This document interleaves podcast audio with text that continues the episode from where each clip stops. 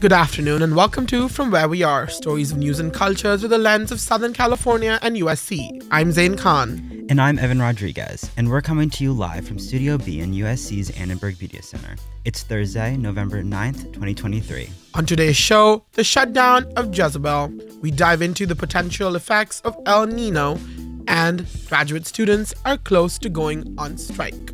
All that and more today on From Where We Are. After these news headlines from Kamyar Muradi. From Annenberg Media, I'm Kamyar Muradi. Israel agreed to implement a four hour daily ceasefire in its war against Hamas. According to the White House, the ceasefire began today. U.S. President Joe Biden is asking for more from the Israelis. He is urging them to begin a multi day pause. Biden spoke to reporters today. The pauses should allow for more humanitarian assistance to get to besieged Gazans allow civilians to flee the fighting, and possibly get Hamas to release some or all of the more than 200 hostages it is said to be holding. West Virginia Senator Joe Manchin announced he will not be running for re election in 2024. I've made one of the toughest decisions of my life and decided that I will not be running for re election to the United States Senate. Manchin's decision could make it harder for the Democrats to keep their 51 49 majority in the U.S. Senate in next year's elections. West Virginia, which Joe Manchin currently represents, is generally a Republican stronghold. The Los Angeles County Sheriff's Department reported the deaths of three current and one former employee over a 24 hour period. These deaths are perceived to be suicides. According to data from First HELP, which is a Massachusetts based nonprofit dedicated to collecting suicide data for first responders, more than 80 law enforcement personnel have died by suicide this year. If you or someone you know needs mental health support, contact the National Suicide and Crisis Lifeline by dialing 988.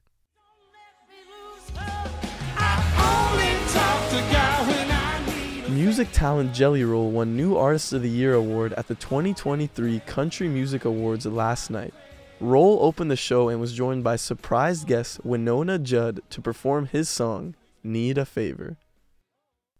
USC's Pan African Student Association, or PASA, is holding their Diaspora Dreamland night market tonight from 5 to 8 p.m. at Founders Park. There will be food, drinks, beauty products and services, and henna artwork, all from black owned businesses. And there will be live music and performances from Andre Rakim, BLK Elites, and more. Those are some of the top stories in the news.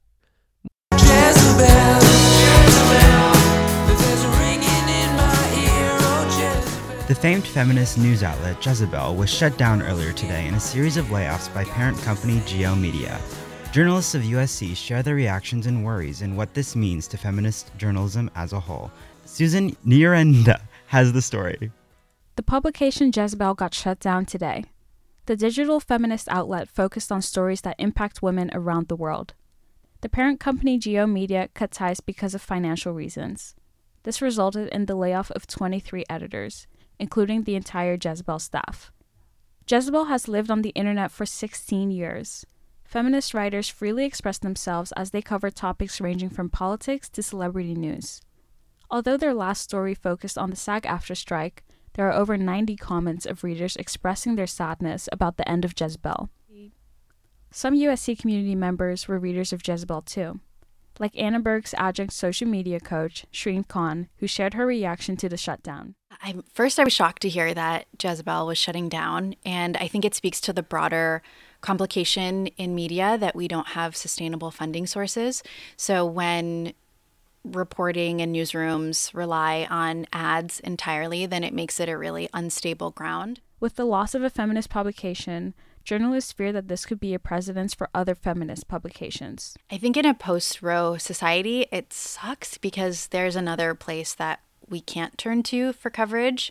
And I think we see a lot of women's content kind of pushed to these to, to like single narrative sources mm-hmm. um, and then when we lose it it just feels like there's an, an even greater the space is shrinking even greater right. Current students, such as Grace Harrington, are already feeling the impact of the publication shutdown. I know there have been a lot of cuts this year, and this is definitely a loss, especially for people who want to get into that specific section of journalism. This up and coming journalist reflects how this change may affect her career. It's not great. Uh, there are hopefully other um, women's publications that can kind of take take up that space. With Jezebel's departure, student journalists have found the need to create their own space to produce the coverage that they want to see in their media representation, and carry on Jezebel's mission to bring new meaning to sex, celebrity, politics with teeth. For Annenberg Media, I'm Susan Urenda.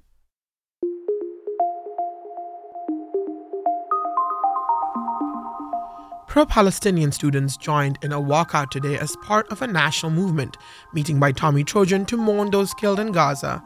Students shared why it's important for them to show support. Isa Johnson reports. De México a Chile, Palestina será libre. De México a Chile, Palestina será libre.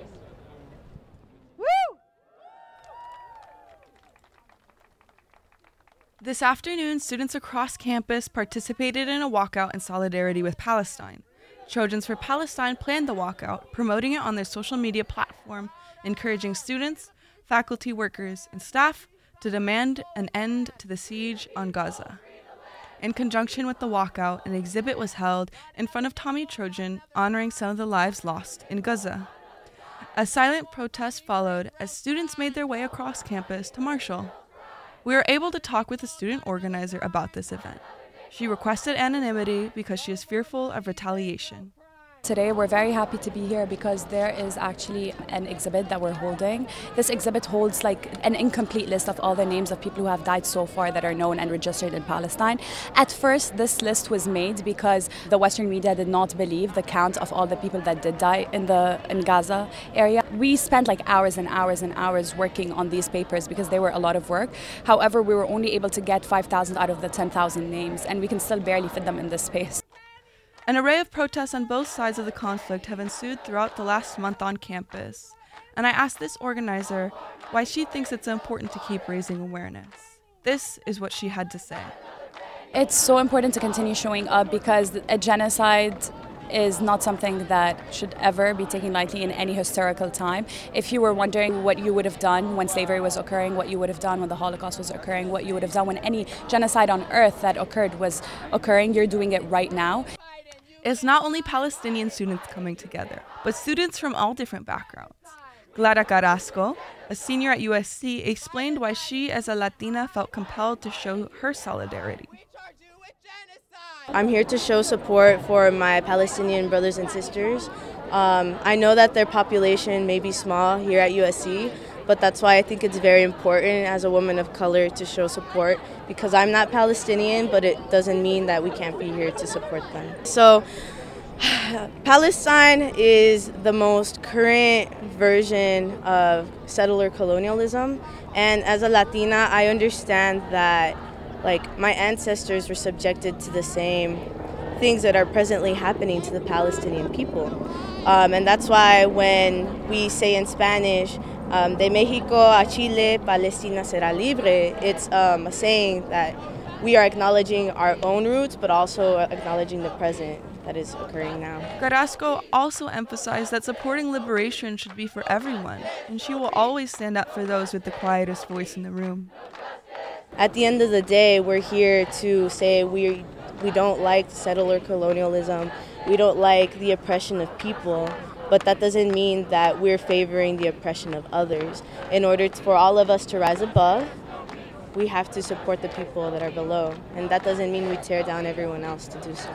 Students attending the walkout were asked to bring signs, inform classmates and professors about the walkout, protect their identity from backlash with a mask or kafia, and to abstain from interacting with counter protesters. Event organizers made clear that their efforts will not be stopping anytime soon. For Annenberg Media, I'm Isa Johnson. Free,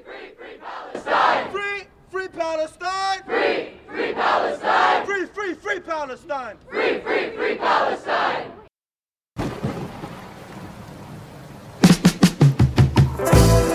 whatever goes around, eventually. eventually comes back. The El Nino weather phenomenon has returned after a five year hiatus and is expected to be much stronger than ever before, according to a NASA analysis released today, which expects extra flooding and colder conditions this winter. Solana Espino has the story. West Coast natives have started to bring out their hoodies and jackets in response to the quickly falling temperatures. The root of these dramatic changes? The ongoing El Nino weather conditions. El Nino is the climate phenomenon along the Pacific that's characterized by its higher than normal sea levels and warmer than average ocean temperatures. The last El Nino occurred during the winter five years ago. It was considered weak without drastic temperature changes. This year's El Nino, however, is projected to be much different. A NASA analysis released earlier today found that the 2023 through 2024 El Nino winter season could cause five instances of 10 year flooding. That's a flooding event defined by its 1 in 10 chance of happening in any given year. This winter, cities across the West Coast are being urged to prepare for an increase in high tide flooding that can swamp roads and spill into low lying buildings. Ecology expert and formal editorial director for the Weather Channel. It's what happens as a result of El Nino, as a result of that warming water being in a different location that prompts uh, changes in the jet stream and where storms, storm tracks go and where the, the storms actually flow. Last year was not El Nino that was causing the crazy weather we had during the winter, but uh, we've already gotten a taste of what can happen with storms like that hitting here. The World Meteorological Organization reports that El Nino is likely to peak sometime between late this month and early next year. And the weather conditions could last until at least April 2024. We know in advance that we should expect this to happen. I mean, that's rare for us to be able to say in the world of forecasting the weather that we can look ahead and say three months out, six months out, that we anticipate uh, an increased likelihood of these types of flooding events. You would hope that that would get people talking about it get them to prepare individually individuals that live near the coast. Think about what you would do if there were flooding events at least prepare that way on the individual level. And then for municipalities it's typically a longer term process. So it's not about sandbags for this weekend. It's more about walls and building codes and other restrictions as far as building along the coast for longer term planning. It probably is going to lead to a little bit longer than just the january february march timeframe primarily because it takes a while for water to warm up, it takes a while for water to cool down. California's economy would be affected. The construction industry in Southern California relies on the fact that the weather is good or great just about every day. So when it rains, it's such a rare event that uh, you know it it can be very costly to schedules and things like that. There's only so much that they uh, accommodate things like rain because they don't need to typically. Rain? In Southern California, they say it never. N- no, we won't go there. This one is real. El Nino could turn that song, that was never true anyway, on its head. Our new song could be Stormy Weather. For Annenberg Media, I'm Solana Espino.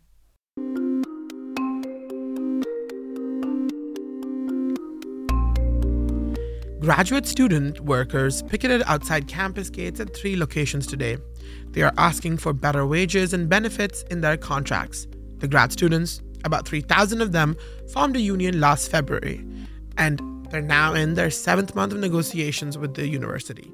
The students call today's picketing the last chance. They say they're ready to go on strike, even if eh, they're ready to go on strike if they can't get a contract that allows them to afford the cost of living. Sophie Sullivan reports. Workers standing side by side. Today, at Trousdale, more than 50 grad students picketed USC. Many of them wore red shirts with the logo of the union they've recently formed. On the back of their shirts, their motto USC works because we do. They carried signs warning USC's administration lights out, last chance, out of the labs and into the streets ready to strike. They're advocating for access to union representatives, protections against discrimination, and mostly a livable wage. I have two kids and one on the way, and it's really difficult to afford to be a PhD student and survive. Lauren White is a 30 year old native Angelina. She's a fourth year PhD candidate in English. Again, it's just difficult to survive, especially as a mom with, with kids. I can't even try to go out and get a second job um, to make ends meet because it's not allowed in my contract. White says she's also fighting to get more protections into the grad students' contracts. Usually in the state of California, your baby, your newborn baby is covered under the mom's insurance for the first 30 days but USC has an exception to that. So when I had my son last year, he didn't end up having any insurance coverage for the first 30 days because I didn't know that that was going to be an issue. Other issues upset White. She says she felt discriminated against for being a mother. I was told that I was the first person ever in my program to have a baby, and I had to like give a reason for why I wanted to go on parental leave and um, the timing and stuff like that. At the Exposition Metro stop today, 26 year old computer science candidate Anand Balakrishnan picketed. He's in the last year of his PhD program, working as a teacher's assistant and a residential advisor. Getting paid like near poverty levels during the whole pandemic, and there was hyperinflation happening. I had to move a couple of times because I couldn't make rent. You should be able to make a living wage, a living uh, uh, rent, uh, pay rent, and also have good health care to be able to not worry about those things and just deal with research, which is a huge thing for USC. We create so much intellectual property every single day for them. So. Andrew McConnell Stott is the dean of the graduate school. Over the past several years, our graduate students have uh, received um, uh, generous raises to a package that is already one of the most competitive in the country. And we've been bargaining with them since they formed a union in February. And we've been bargaining since April um, looking to um, reach agreement on a number of proposals that would enhance that competitive package even further. Fifth year Cinema and Media Studies PhD candidate Jackie Johnson says she and her peers are at the heart of USC's talent. We do very critical teaching labor and research labor for this university that is integral to its very mission. If the negotiations don't go well, Johnson says student workers are prepared and willing to walk off the job should it come to that. The next negotiations are this coming Monday. Another is scheduled for the Monday after that. But if the talks are not successful, USC is preparing faculty and programs to continue teaching as close to normal as possible in case the graduate student workers do strike. For Annenberg Media, I'm Sophie Sullivan.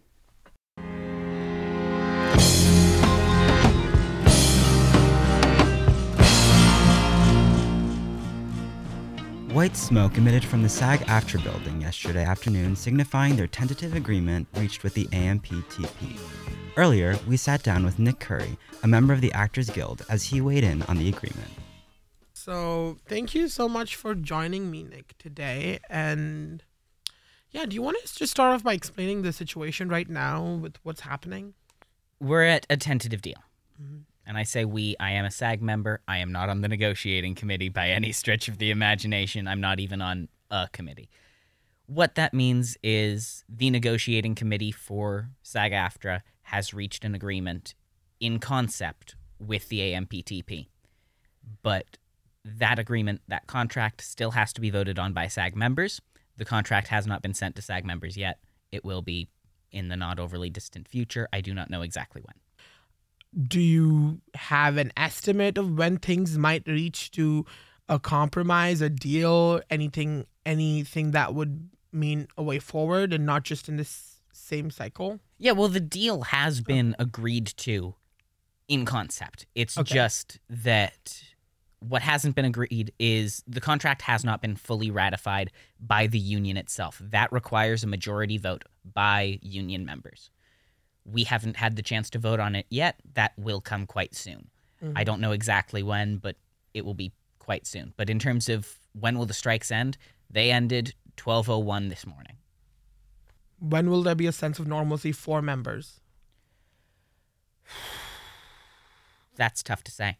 I think that that is dependent on some of the other stuff in the bill or in the contract ultimately. That's dependent on self tape regulations, on overall audition regulations, the sense of normalcy will be completely changed if there is a regulation in the new contract, as SAG was fighting for, to have audition maximum lengths of three pages of three page scripts.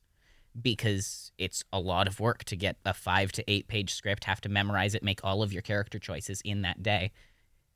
And odds are you're not going to get that role. It's it's a different thing from any other job interview. Mm-hmm. It if you're trying to have one job as a plumber, you don't have to prove with every job that you can fix a sink. You don't have to go source that sink, learn that sink that you've never practiced on before, and figure out if you can fix it just to prove that you can before you actually fix before you actually fix the sink in question. That is every acting job. So the audition work that er, the audition culture is going to be changed no matter what because that is one of the things that SAG was fighting for here. Seeing where that will go, I think, will fundamentally change the sense of normalcy because if auditions are different, you won't get the same normalcy you had before. Mm-hmm.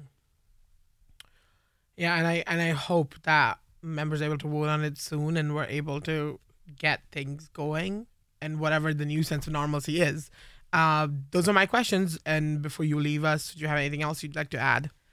Well, yeah, I think it's important to be optimistic about this. I think that the signs we've seen have all been good, but ultimately, I don't want to make a defining statement until I've seen the contract. I don't want to say, wow, this has been amazing for SAG until I've actually seen the provisions set out compared to what we had before, compared to what the original goals were. I'm not going to say this has been a fair and just deal. It looks like it has been, but I can't definitively say that until I've Seen it read in through writing? everything. Mhm. Correct. Okay. Thank you so much. That was Nick Curry, everybody. Thank you. Thank you. all around the world. And that's all we have time for on today's From Where We Are. Ethan Wong, Daishalyn Satcher, and Nicole Bedner produced today's show. We had help from Dash Chiasen. Sam Bittman runs our soundboard, Tony Fajardo manages our live stream, and Derek Renfro composed our theme music. Catch us live on YouTube at Annenberg Radio News Monday through Thursday at 5 p.m. Subscribe to From Where We Are wherever you, you're listening right now. And follow us on Instagram at Annenberg Radio.